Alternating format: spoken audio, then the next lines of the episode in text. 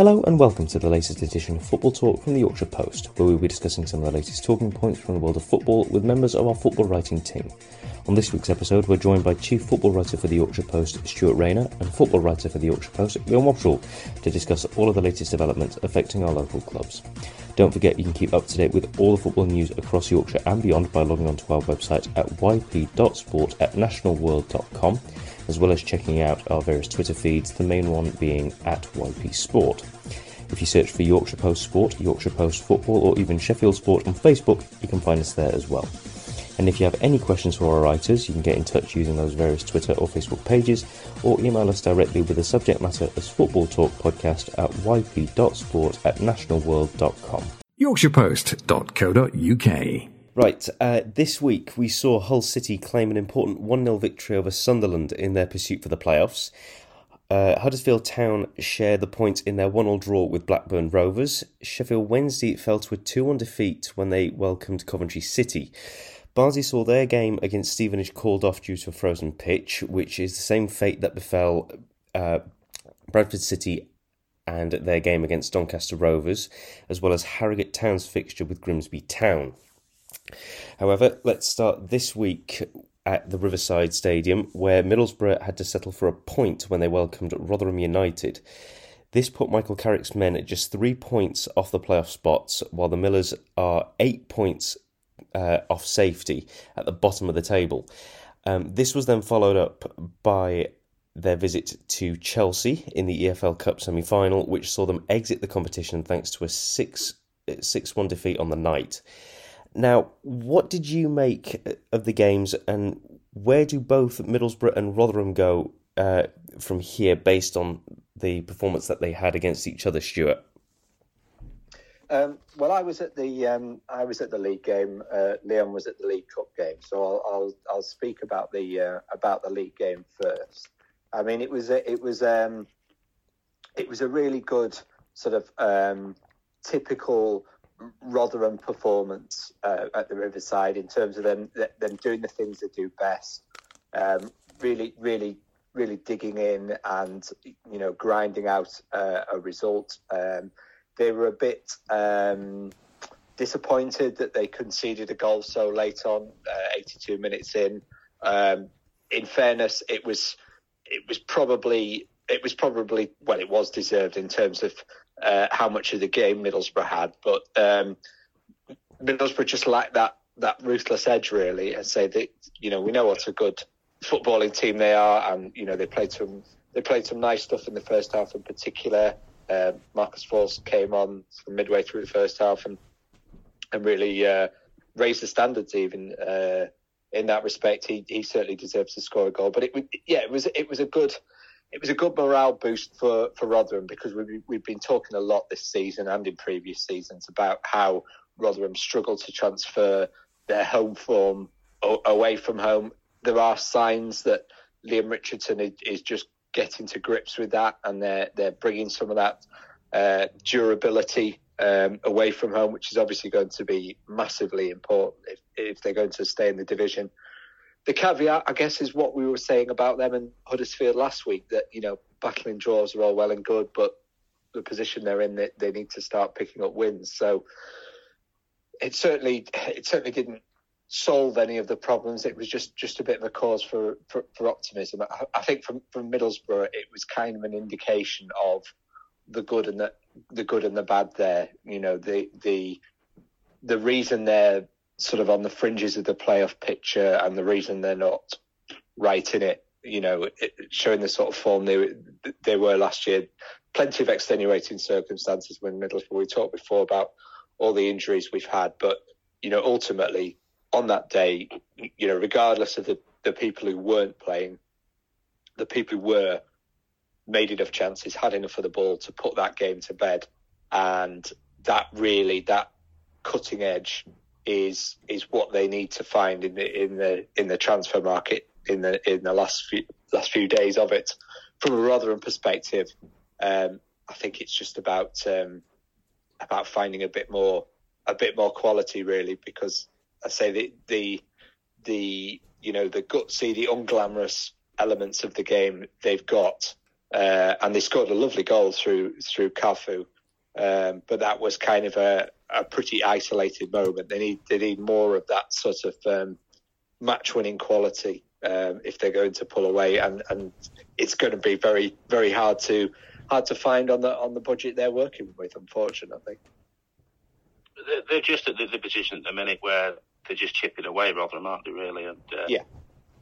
They're obviously Leam Richards has made no bones about it. I think he said at the start of the window, you know, ideally want four or five in, but you know, not for the first time, and not not under the first manager at Rotherham. They're just having to wait for the for the dominoes to, to drop, aren't they? And you know, in terms of um, the caliber, caliber of players that want to, fortunately, they're a little bit down the food chain. They're having they're having to sort of wait wait until you know there's clarity at other clubs. There's there's other things as well. There's there's things like the African Cup of Nations. That's and the competition in Asia, which is, you know, it's sort of preventing clubs from making, you know, some early decisions about players. And yeah, Rotherham are just having to hang in there and wait until hopefully a couple of dominoes drop for them maybe in the final week of the window. So I think in the meantime, they're just having to, on the pitch, just do what they can, just just eke out results and and uh, you know maybe hope that some results um, in terms of the rivals go for them, which, which to be fair, they have done a, a little bit, haven't they? I mean,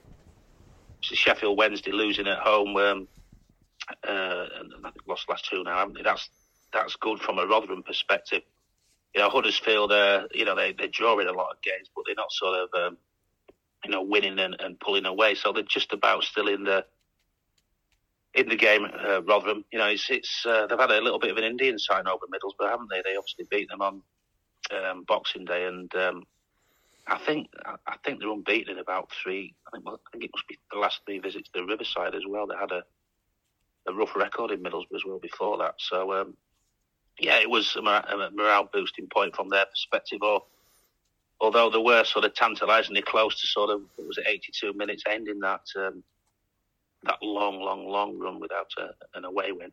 But I, I, think in terms of uh, Middlesbrough, obviously Stuart was a, at the game, I, I sort of yeah, I agree with everything what he says about you know, that lack of ruthlessness. They, they sometimes float like a butterfly and, and sting like one a, a, little bit, but you know if they do sort of just miss out on the playoffs, which I think if you were a betting man, you, you probably would say that. Um, I mean, who knows? I mean, the championship can be unpredictable, but they do look a little bit short unless they sort of address bringing in a maybe a striker or two before the end of the, the window, although, although they could lose one in Morgan Rogers. But you look at the record against teams in the um, at the bottom of the table, and obviously got one point against Rotherham. They lost at home to uh, QPR. They um, they drew at Sheffield Wednesday. So it's it's not been the sort of best really, and uh, I just wonder if that could, you know, hamper them and um, be you know cause for a bit of a bit of recriminations, when, you know, when the season does does end, and if they did finish in you know nine or ten, something like that. Yeah, I mean, you know, we all know you get a lot of freak results in the championship, but that that result, that performance from both sides, just felt like a good indi- indication of where those sides are at the moment in terms of the, their their strengths and their weaknesses, and and probably, you know, the the two legs of the um, the League Cup semi-final sort of showed that for from from Middlesbrough in that they're you know they're they're good enough on on a on a good day to beat even a side of uh, yeah. of Chelsea's quality, but also yeah. they have that sort of um, self-destructive uh, yeah. streak that if they're not quite on it, you know they can they can really pay for it. I mean, you know, even in the even in the Rotherham game, uh, I think it was about eight minutes in. John Hugill very nearly caught them out uh, overplaying, just curled a shot wide, and obviously we saw countless examples of that um, at Stamford Bridge where Leon was. Yeah, it was it was Good night, Stuart, wasn't it? I mean, um, he's had a lot of praise, and I think rightly so in his time at Middlesbrough, Michael Carrick. But um, they do they do take risks in playing out um, from the back, and with with respect, I think they can you can get away with it more against you know teams in the Championship. But when you're um, you know when you go into you know, a team like like Chelsea, okay, they've they've got a few names out, but I mean, the side that took the field was still worth, I think, five hundred million. They've still got bags of bags of quality, and I, I, think even the warning should have arrived in, in the first leg. Middlesbrough won that.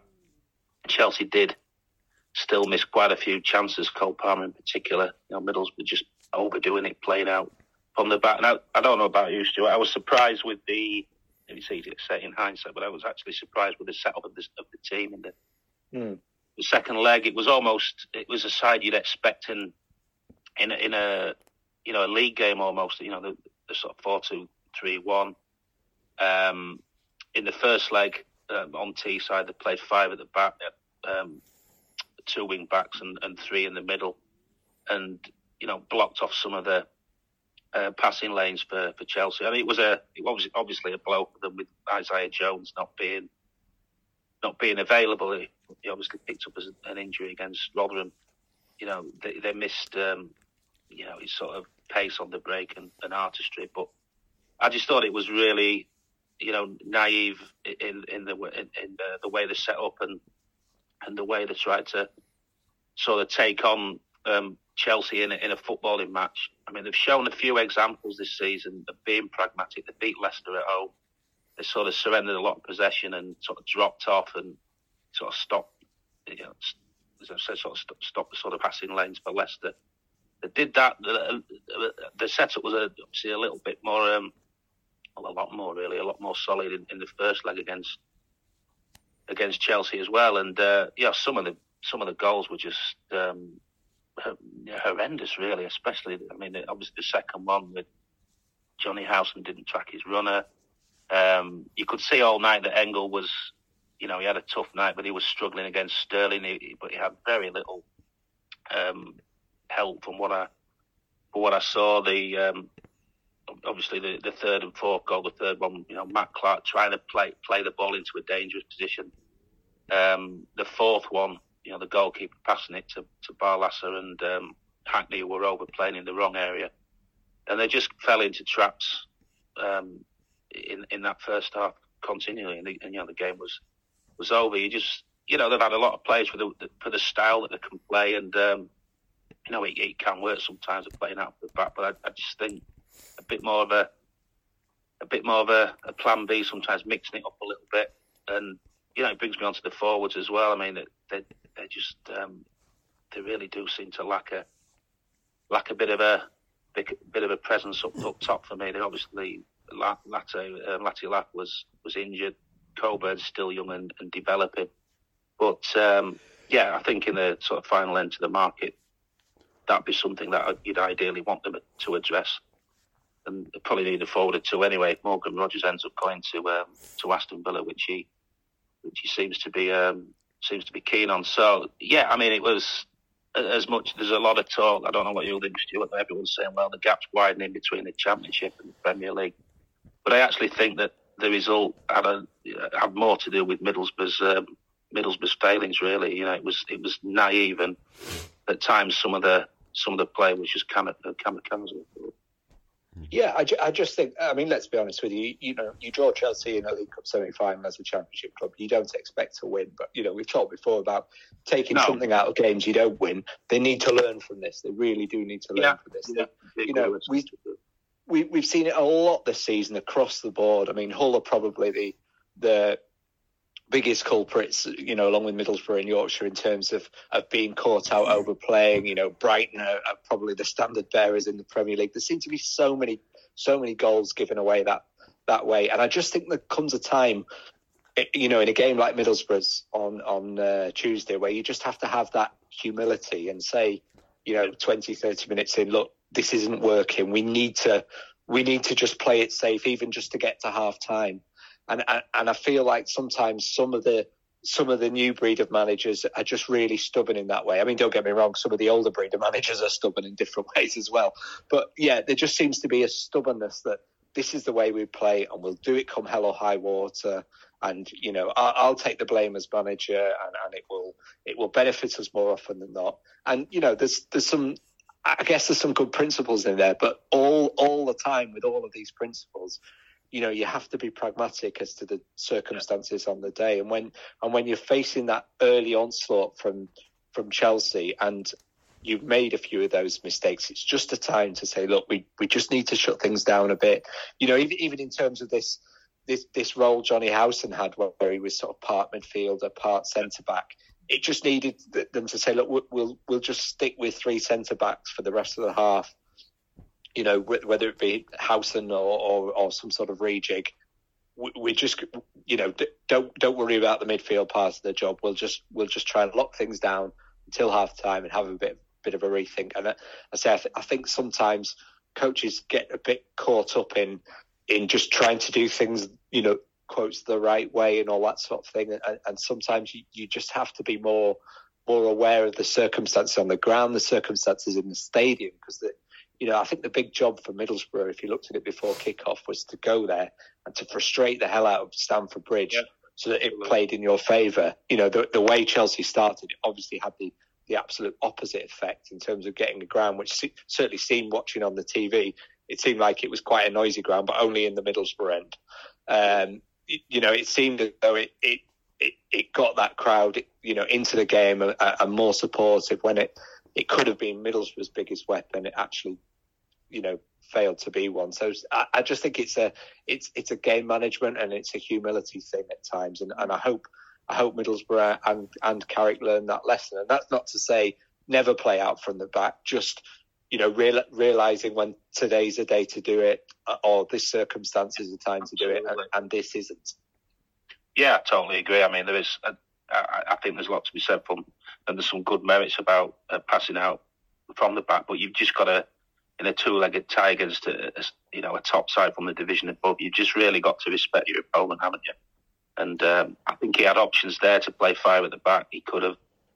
I actually think Van der he, he's better as a would have been better in a three with obviously um, wing backs either side. He could have played Dyke Dijksteel as, as as the wing back.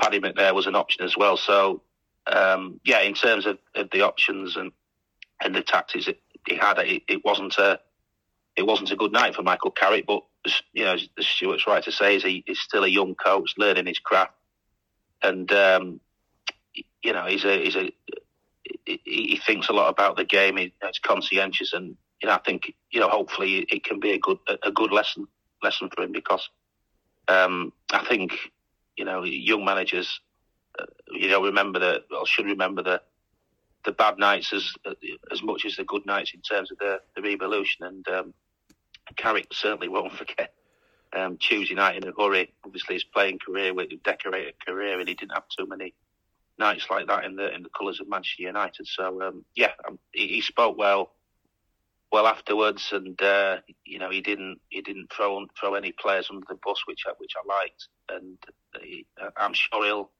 I'm sure he'll learn the lessons of you know on, on occasions.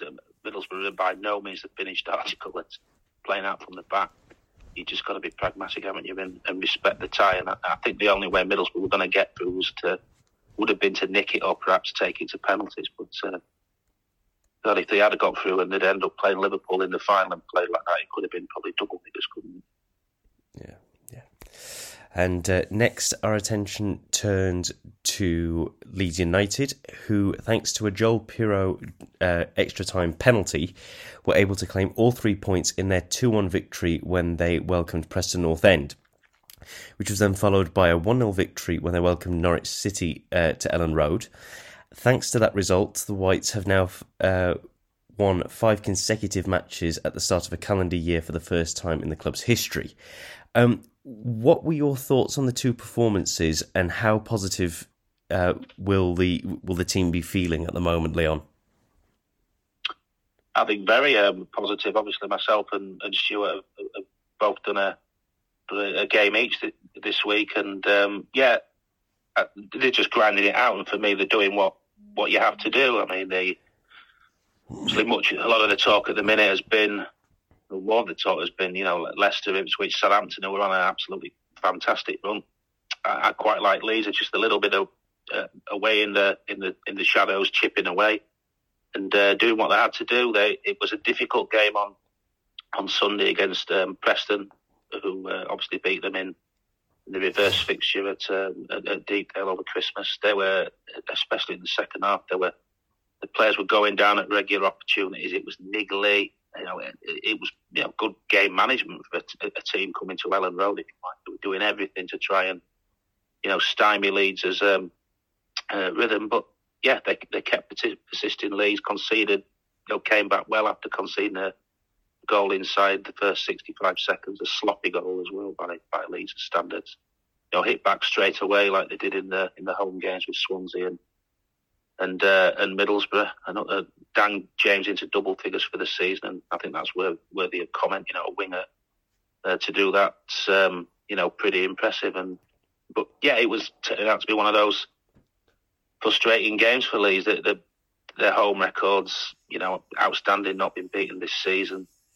But you know, the way that it's going with the other teams, who are just churning out results. You know, you know, a draw is two points dropped, isn't it? You know, they, they did that against Coventry um, last month. But yeah, they, they found found a way. It was it, it was a penalty. I mean, you, suppose if you're neutral, you felt you felt for the lad a little bit, but he you know he did make a movement to his arm towards the ball, and um, yeah, great moment for, for Joe. It, it's funny. I, I saw a tweet about halfway.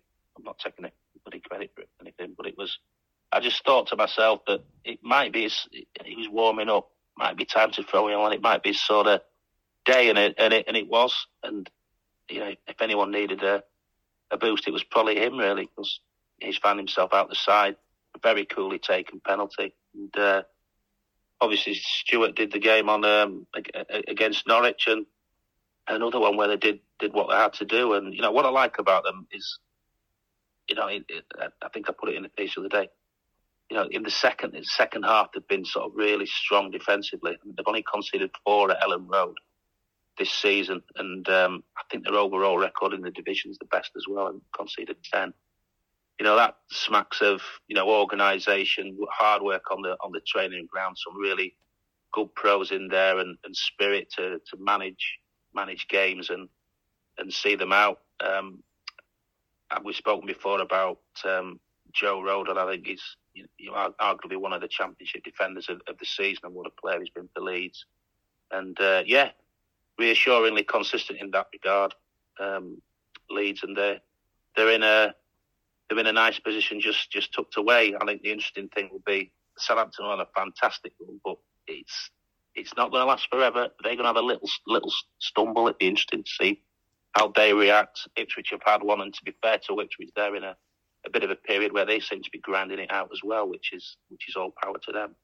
So yeah, a long way to go. But Leeds have just got to uh, carry on as they're doing, and I'm I'm sure Daniel Farke will be delighted about the last two games.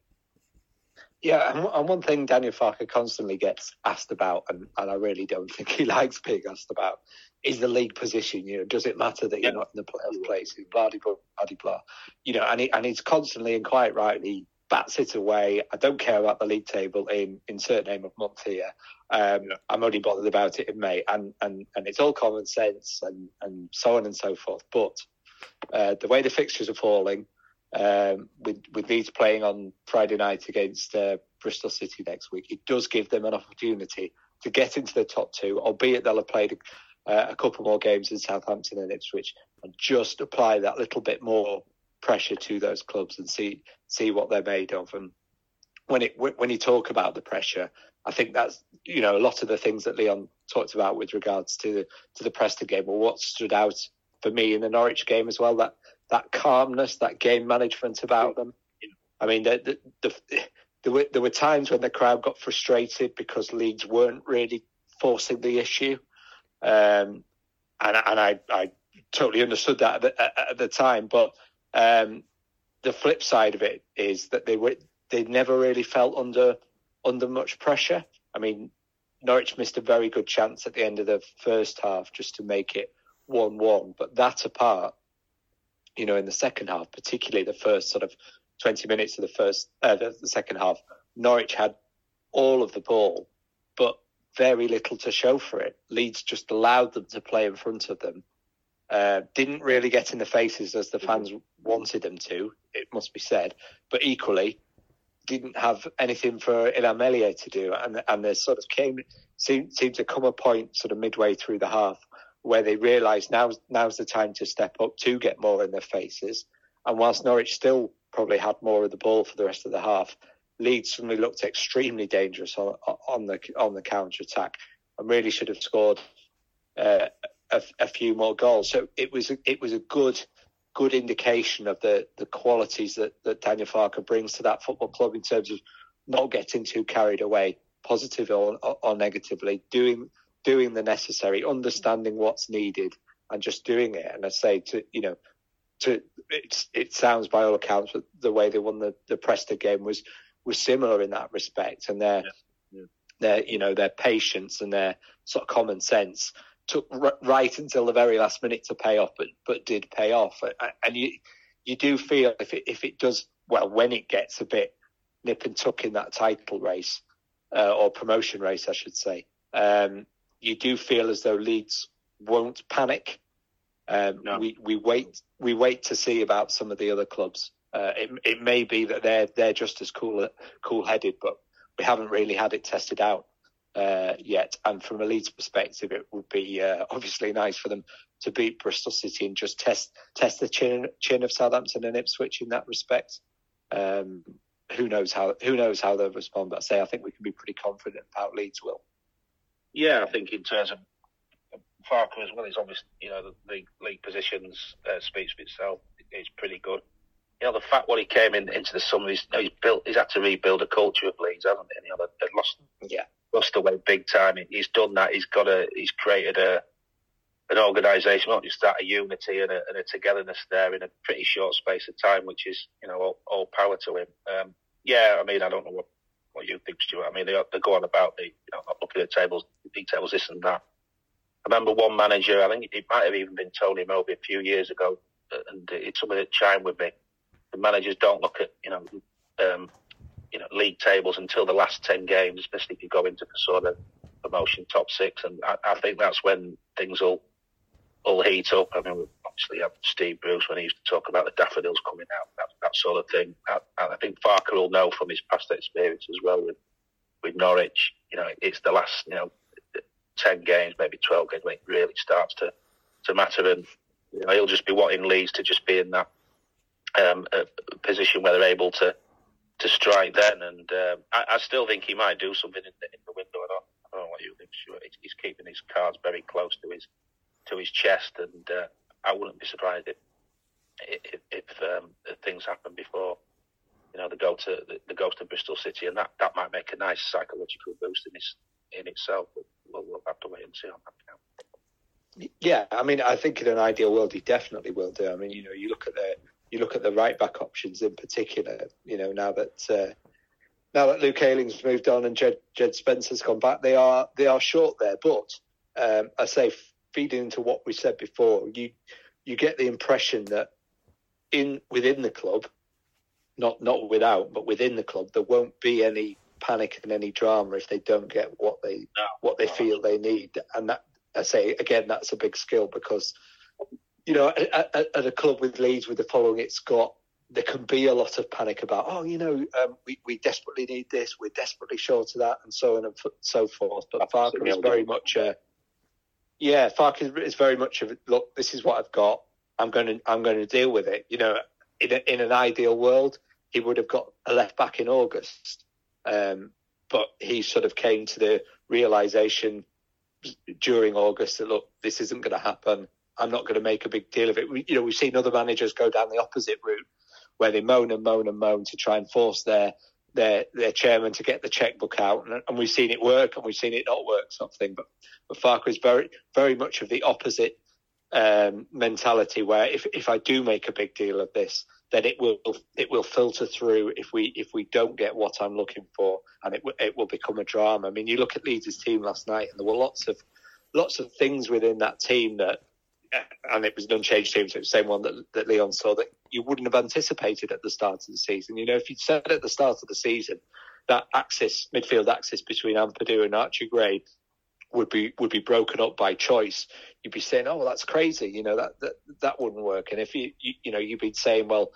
One of your best midfielders, Gray, will be playing at fullback. You'd be worried about that, and, and there's quite a few things that you, you wouldn't really have anticipated the team evolving in that way but Farke's just allowed things to happen naturally and, and you know, almost perhaps at times stumbled across solutions that maybe he wasn't even expected to, to find. You know, the fact that Willy Gnonto can't can't get in, into the team, you know, perhaps falls into a into a, a, a similar category. But there's no there's no sort of panicking and, and wailing about what's not happening. It's it's all about well, let's find let's find the best solution. And now all of a sudden, you look at Ethan Ampadu and you you're really happy to see him at centre back. You know, same with Archie Gray at right back. Same with with Gray and uh, sorry with Kamara and Gruev as a as a midfield partnership. You know, Patrick Bamford up front. It's all sort of slotted into place, and it'll change again. I'm sure. You know, Joel Piroe will have a a, a second wind, and, and other players will, will, surprise us. But there's just a there's just a sereneness about Farke, which I, yeah. I, think should really serve them well. Yeah, there's an intelligence is there about, about what he's doing, what he's doing, and you spot on to say that, Stuart. I mean, he's he's brought Gruev into the into central midfield. He's uh, he's sort of a, a, real sort of understated uh, figure at the minute, and you know gets his work done, and you know tireless performances. You know, there was a time when obviously Farke had in mind to when to use him. He'd been on the bench a lot in the first half of the year, thought, uh, season. Sorry, now he's thought that this is the time to to let him have a run. He's he's managed um, Bamford well in that regard. He, he, perfect timing to give him the chance at the start of the new year. After things just tailed off for, for Piroe, Piroe will, I'm sure he'll, as you rightly say, Stuart, he'll get back in in the in the run in you know, that intelligence in terms of having a look at Ampadu uh, at the back. And uh, yeah, this is a manager who knows what he's doing at this level. I think that's the that's the bottom uh, bottom line. And you know, I like the fact you know just a, when he's talking about adding new bodies, talking about quality, but also talking about you know getting having the right mentality, personality to fit into the group. I think um, I think that's uh, all power to him as well. And um, you know, he he's he's, he's wanting to sign you know people who add something to the to the group with the, the character as well, which I, I think is tremendous. And uh, yeah, I think Leeds Leeds are in good hands under Dan Farke. Yeah. And our next stop is Bramall Lane, where Sheffield United were able to snatch a point from West Ham thanks to Ollie McBurnie's 103rd minute penalty in a game which had late drama at both ends of the pitch, and it also saw Rhian Brewster sent off for a high and late tackle late into the second half. Now, despite this point, the Blades remain rooted at the foot of the table and seven points off safety. Now, can Chris Wilder's side be proud of their performance, and how do they approach their, their game against Crystal Palace, Stuart? yes, they can be proud of their performance. You know, they they're showing they're showing character, which you know Wilder will always say is, the bare minimum. But we you don't have to think back too far this season to the games where it wasn't there. So it, it that that is important. You know, they they were they were lucky in the manner of the penalty, but they certainly deserved the result over the um, over the, the the course of the game. Uh, in terms in terms of Crystal Palace, Crystal Palace are vulnerable at the moment. You know, we've I think a lot of us saw the saw the banners at Selhurst Park the other day. There's unhappiness uh, at, at, the the direction of the club. You know, they're they're in a they're in a poor run of form. They've got the makings of a team that can be that can be dragged into that uh, into that battle. And and for Sheffield United's uh, perspective, as for Luton and Burnley, it's just about dragging as many teams in as possible. And again, like I've said with Leeds, just just testing out their their characters. I mean, in terms of the Premier League, of course, it's not just down to the football; it might be down to the independent commissions deciding about points deductions and things. But the the more teams they can they can drag into it, the the more hope they've got. I mean, from their from their perspective, of course, first of all, uh, there's a there's an FA Cup tie against Brighton, and that's an, that's an opportunity in itself. We've seen how erratic Brighton have been at times in terms of their their team selections. They try and juggle playing in in Europe for the first time. If they rest one too many players and take their eye off the ball, even though they're we know they're a very good team, it, you know if they come if they come to Bramall Lane not hundred percent on it, I'm pretty sure Sheffield United will play a strong team. We saw they did against Gillingham in the third round, so there's no reason to think they won't against the Premier League team. Um, if Sheffield United can can can get a win there, they're not going to win the FA Cup, but anything they can do to just build some positivity and build some momentum is clearly going to help. Because as I say, that the, the, character is there if things get tough. Uh, as I said with Rotherham earlier, the, the question mark really is whether they've got the the, the quality uh, to to make that that character count. But you know, certainly they certainly that that first element is within their own hands, and they are looking after it right now, which is good to see. Yeah, I, I, I agree with what Stuart said. I think there's there has been sort of evolution and, and development there at, Sheffield United since Chris Wilder's come back in.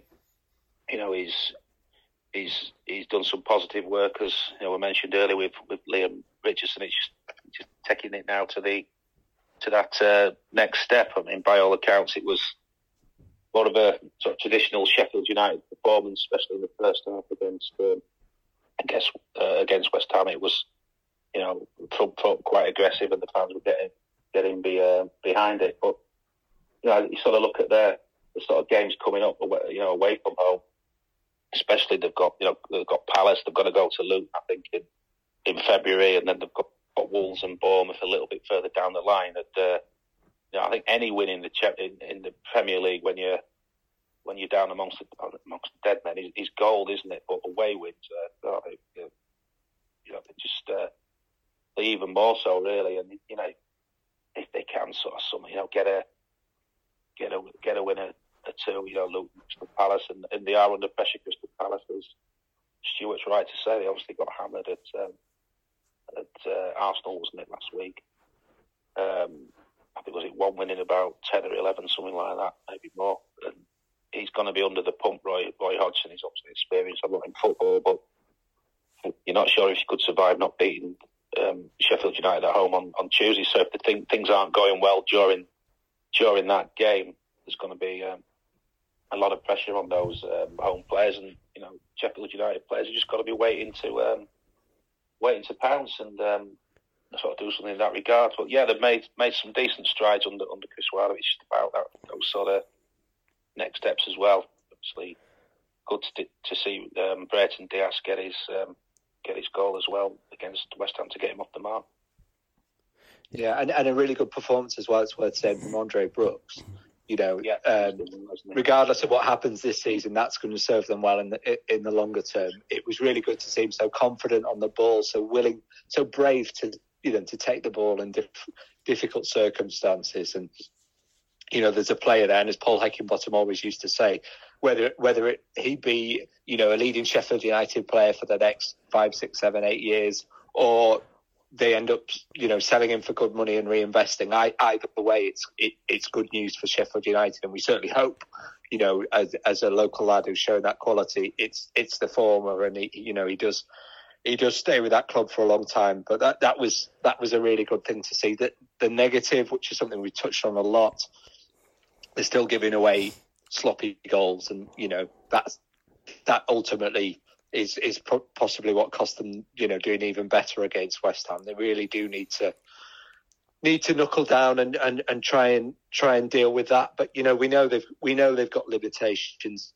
uh, as a group. Um, it's it's it's kind of inevitable when you're working with the sort of budgets they are. But it, it really is important that they they give everything they've they've they've got. And, and at the moment, I think they can look themselves in the mirror and say they're doing that. I think with Wilder as well, quickly, it's obviously it's the here and now. Everyone's hoping yeah. they can have a, a, great escape, but he's got to look. He's got to look at the bigger picture, hasn't he? You know, it's about yeah. next season. We've got some talented players there. We mentioned Brooks. That you know, Osula's made his mark, and you know, part of it is will be Wilder's to have a look at them and see if he can trust them for for next season. So it, it's you know, he's he's got a it's a job on several levels there, isn't it? It's not just about you know trying to stay up this season. And as mentioned earlier, a number of lower league games were postponed due to frozen pitches, some of them quite late as well. Um, Leon, you were fairly vocal on social media about it. Um, what were you? Uh, what, what, what were you primarily unhappy about uh, when it came to that? Uh, um, came to it. Well, I think the thing I, I, can't understand. I mean, it was, I mean, it was ridiculous. They had a was it a pitch inspection? I think it was was eleven o'clock and, and, and then they sort of decided to have another one at uh, at, uh, at one o'clock. Yeah, they, they, just it just seems to be all over the place. I mean, there were one or two get. I think some games the previous night it might have been it, it might have been someone like Walsall, uh, maybe was it Walsall Accrington, something like that. Or it might have been some other team further south. I'm not, not entirely sure, but it was called off the sort of night before, and yeah, it seems to be some clubs are sort of um, thinking about sort of away su- um, supporters. Thinking it, they've been freezing temperatures all week. Will um, it, you know, there's a good chance it's not going to be. We'll call it off early, but there just doesn't seem to be any sort of consistency in the, these announcements, and I, I just can't see how there's. They, they make rule changes. The EFL they announced them in the summer before the start of the new seasons. Why can't there sort of be some sort of a sliding scale in terms of in terms of time to do with you know the distances that away fans travel? You know, I'd say what Pete, um, Stevenage to Barnsley would be something like I don't know three and a half hours. Um, if you factor in maybe another hour if you know if, if there's traffic something like that, factor in the distance and then maybe think well there has to be a decision on that on that um, particular game if there's a pitch inspection four and a four and a half hours say before before kickoff. And if the pitch isn't if, the pitch is not fit to play on then then just call the game off. I mean they could have in theory they could have called the game off say at um, I don't know half past nine ten o'clock. It would have stopped a lot of the Barnsley um, supporters travelling. Who a lot of them will have been travelling on the East Coast main line. And um, you know potentially enable them to to get um, travel reimbursement, this, that, and the other. And um, yeah, you did feel for Bars because it happened last year at Exeter as well. There was a couple of pitch inspections, and they had one at I think it was something something like four thirty when there were supporters who were down there in the southwest, which was it must be a four or five hour drive from um, from Barnsley, certainly four hours.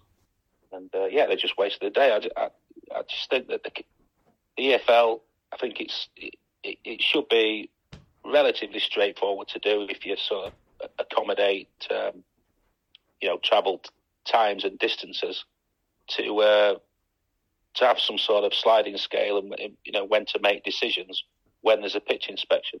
I mean, I don't, I don't know what you think, Stuart, but I think that yeah, I think that's a feasible way. And you know, the, the people with uh, you know um, more brain, more brains than I have, I have in that regard, can come up with something to to stop this situation happening because it's just happening time and time again, and it's not just not just for Barnsley as well. It's, it's a hell of a lot of other teams have experienced it as well. I think um, was it Altrincham? They had a game at at, at um, Southend which was called off something like ten o'clock or half past ten, and uh, it's just not good enough. Yeah, I mean, to me, it's just about showing respect to the most important t- people in football, which you know, people who pay the bills, the supporters. Um, you know, sometimes you do get you, you every now and then you you know you get some sort of freak biblical downpour that nobody saw coming, and you do have to make a decision late. But you know, in, in terms of the in terms of Barnsley's game at Stevenage, I think it was I think it was about half past two on the Friday that they, they, they announced there would be an eleven o'clock pitch inspection. You know, we all know what the weather was like last week. It was it was set in during the week, so nothing. Yeah, nothing nothing took us nothing took us by surprise. I mean, you know, Barnsley's game against Doncaster, where obviously the, the travelling was far, uh, you know, far more far less onerous uh, for the away fans. I think the decision was made on, on that on half past half past one on the Friday. You know, and even talking to Graham Alexander the previous day, it was clear that they the groundsman was already thinking that that was, you know, things were going that way. And, you know, you don't like to see, particularly weekend games, you know, called off too hastily and un- unnecessarily. So, yeah, perhaps had, I know they're not in the same division, but perhaps had Barnsley been playing, you know, Rotherham in the FA Cup or whatever, you, you, you might have given it a bit more time. But as Leon well, says, there's, there's a distance, isn't there? That's, that's the issue. Exactly. Between that, that is it. Exactly. Um, they called, they called off, um, Harrogate against Grimsby. To, Grimsby, I think, I think they called that off about was it about twelve o'clock, something like that. Which, you know, it, it, there's a there's a shorter travel time between Grimsby and Harrogate, isn't there? You know, it's a, it's a yeah. considerably shorter than than Stevenage to to Barnsley.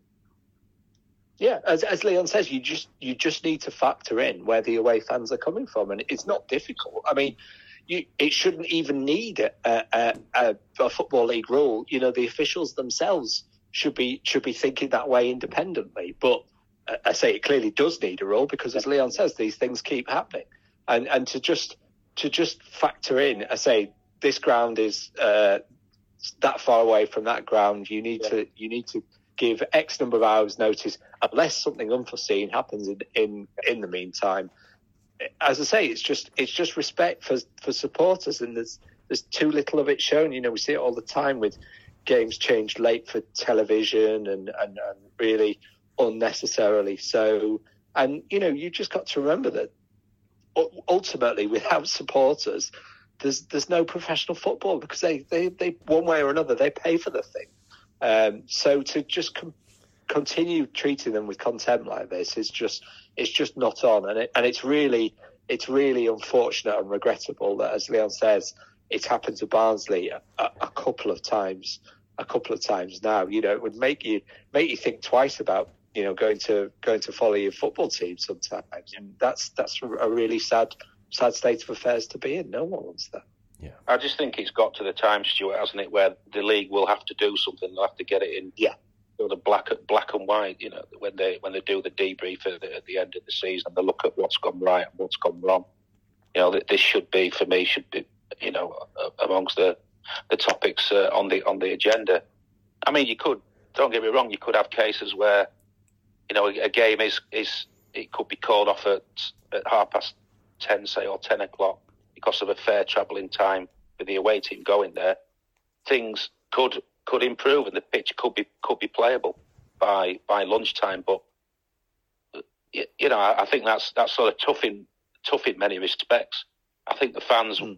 Even if it, it is postponed, you know, the disappointment, they'll understand the decision in why it's done. Because you know, if it did, yeah, well, they, would rather that than schlep all the way up and it be called yeah. off. Yes. And so, you yeah, know, totally right. price, I think that's a price probably worth worth paying in, in, in, that regard, and there probably won't be too many of them uh, anyway. But uh, yeah, it's uh, it's disappointing to see the, the sort of frequency of this sort of thing happening, isn't it? Yeah, yeah, very. And finally, for this week, we will ask Leon for his team of the week before turning to Stuart for his standout player of the week. So, Leon, which team has caught your eye this week? Well, we'll have some better news for Barnsley because I'll, I'll, actually say say Barnsley. We've been talking about them for the last five minutes or so, and um, you know, unfortunate headlines. But yeah, they, they, did manage to get back on the field against um, against Oxford on, on Tuesday. A fair bit's been made this season about Barnsley, the record against sides in the in the top six not being very good, and yeah, they did what they, they had to do by this by the sound of it a rotten night weather-wise, and um, yeah, there were the sort of in, some in-game incidents they were having to contend with uh, with as well. I think they lost um, Adam Phillips at, at half time. Herbie Kane, big player for Barnsley, went off as well later. Luca Connell was um, was poorly and didn't feature, so they had a few things to contend with with the weather and you know, players coming off and some not being available, and they, they rolled up the sleeves. It didn't sound like it was a classic contest, but did what they had to do. I think they're ten unbeaten now, and um, you know, we spoke last last week about uh, Neil Collins getting a bit of stick at warranted in in mine and Stuart's eyes at the end of uh, at the end of the autumn. They had a difficult November with the FA Cup um, being kicked out of that, this, that, and the other you know, they've shown a strong jaw and a good mentality, and they're, they're turning it around. And you know, you look at the top of that table, it looks anything's possible. It's uh, there's there's six sides at the top who aren't separated by by very much, and uh, yeah, opportunity knocks for uh, for Barnsley. You know, it would be nice. You think, think about it. Maybe add a couple more to, to what they've got before the end of the window, but we'll have to see have to see about that. But yeah, they're they're going strong. They're finding a way. Um, it didn't play particularly well against uh, Carlisle as well, by all accounts, but uh, got a win, and that's what you that's what you've got to do at this this time time of year. And uh, yeah, encouraging signs for Barnsley Absolutely, just quietly getting on with their business, aren't they? Which is good to see. Yeah, yeah. And Stuart, uh, which player has stood out for you this week?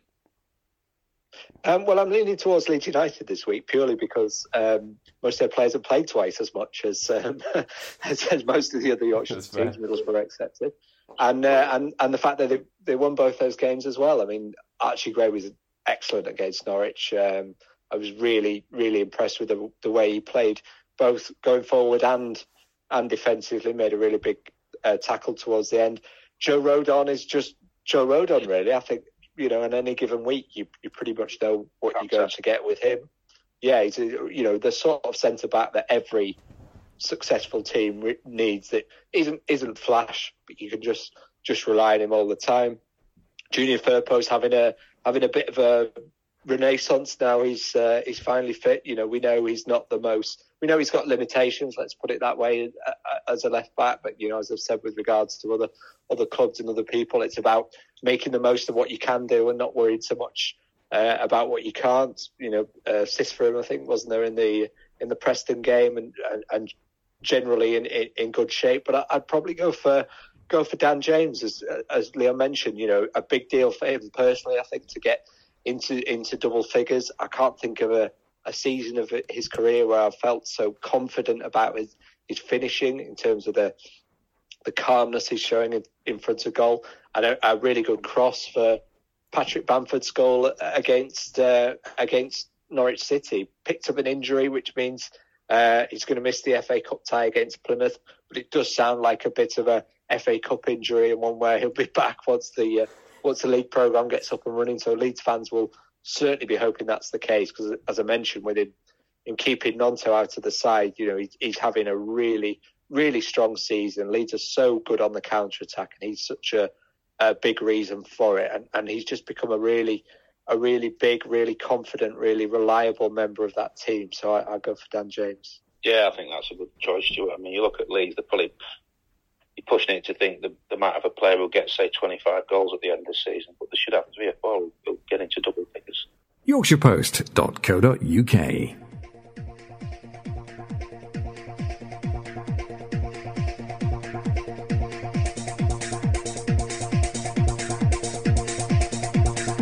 Many thanks to Stuart Rayner and Leon Wobschall, who will doubtless join us again soon for more discussions on the Yorkshire football scene.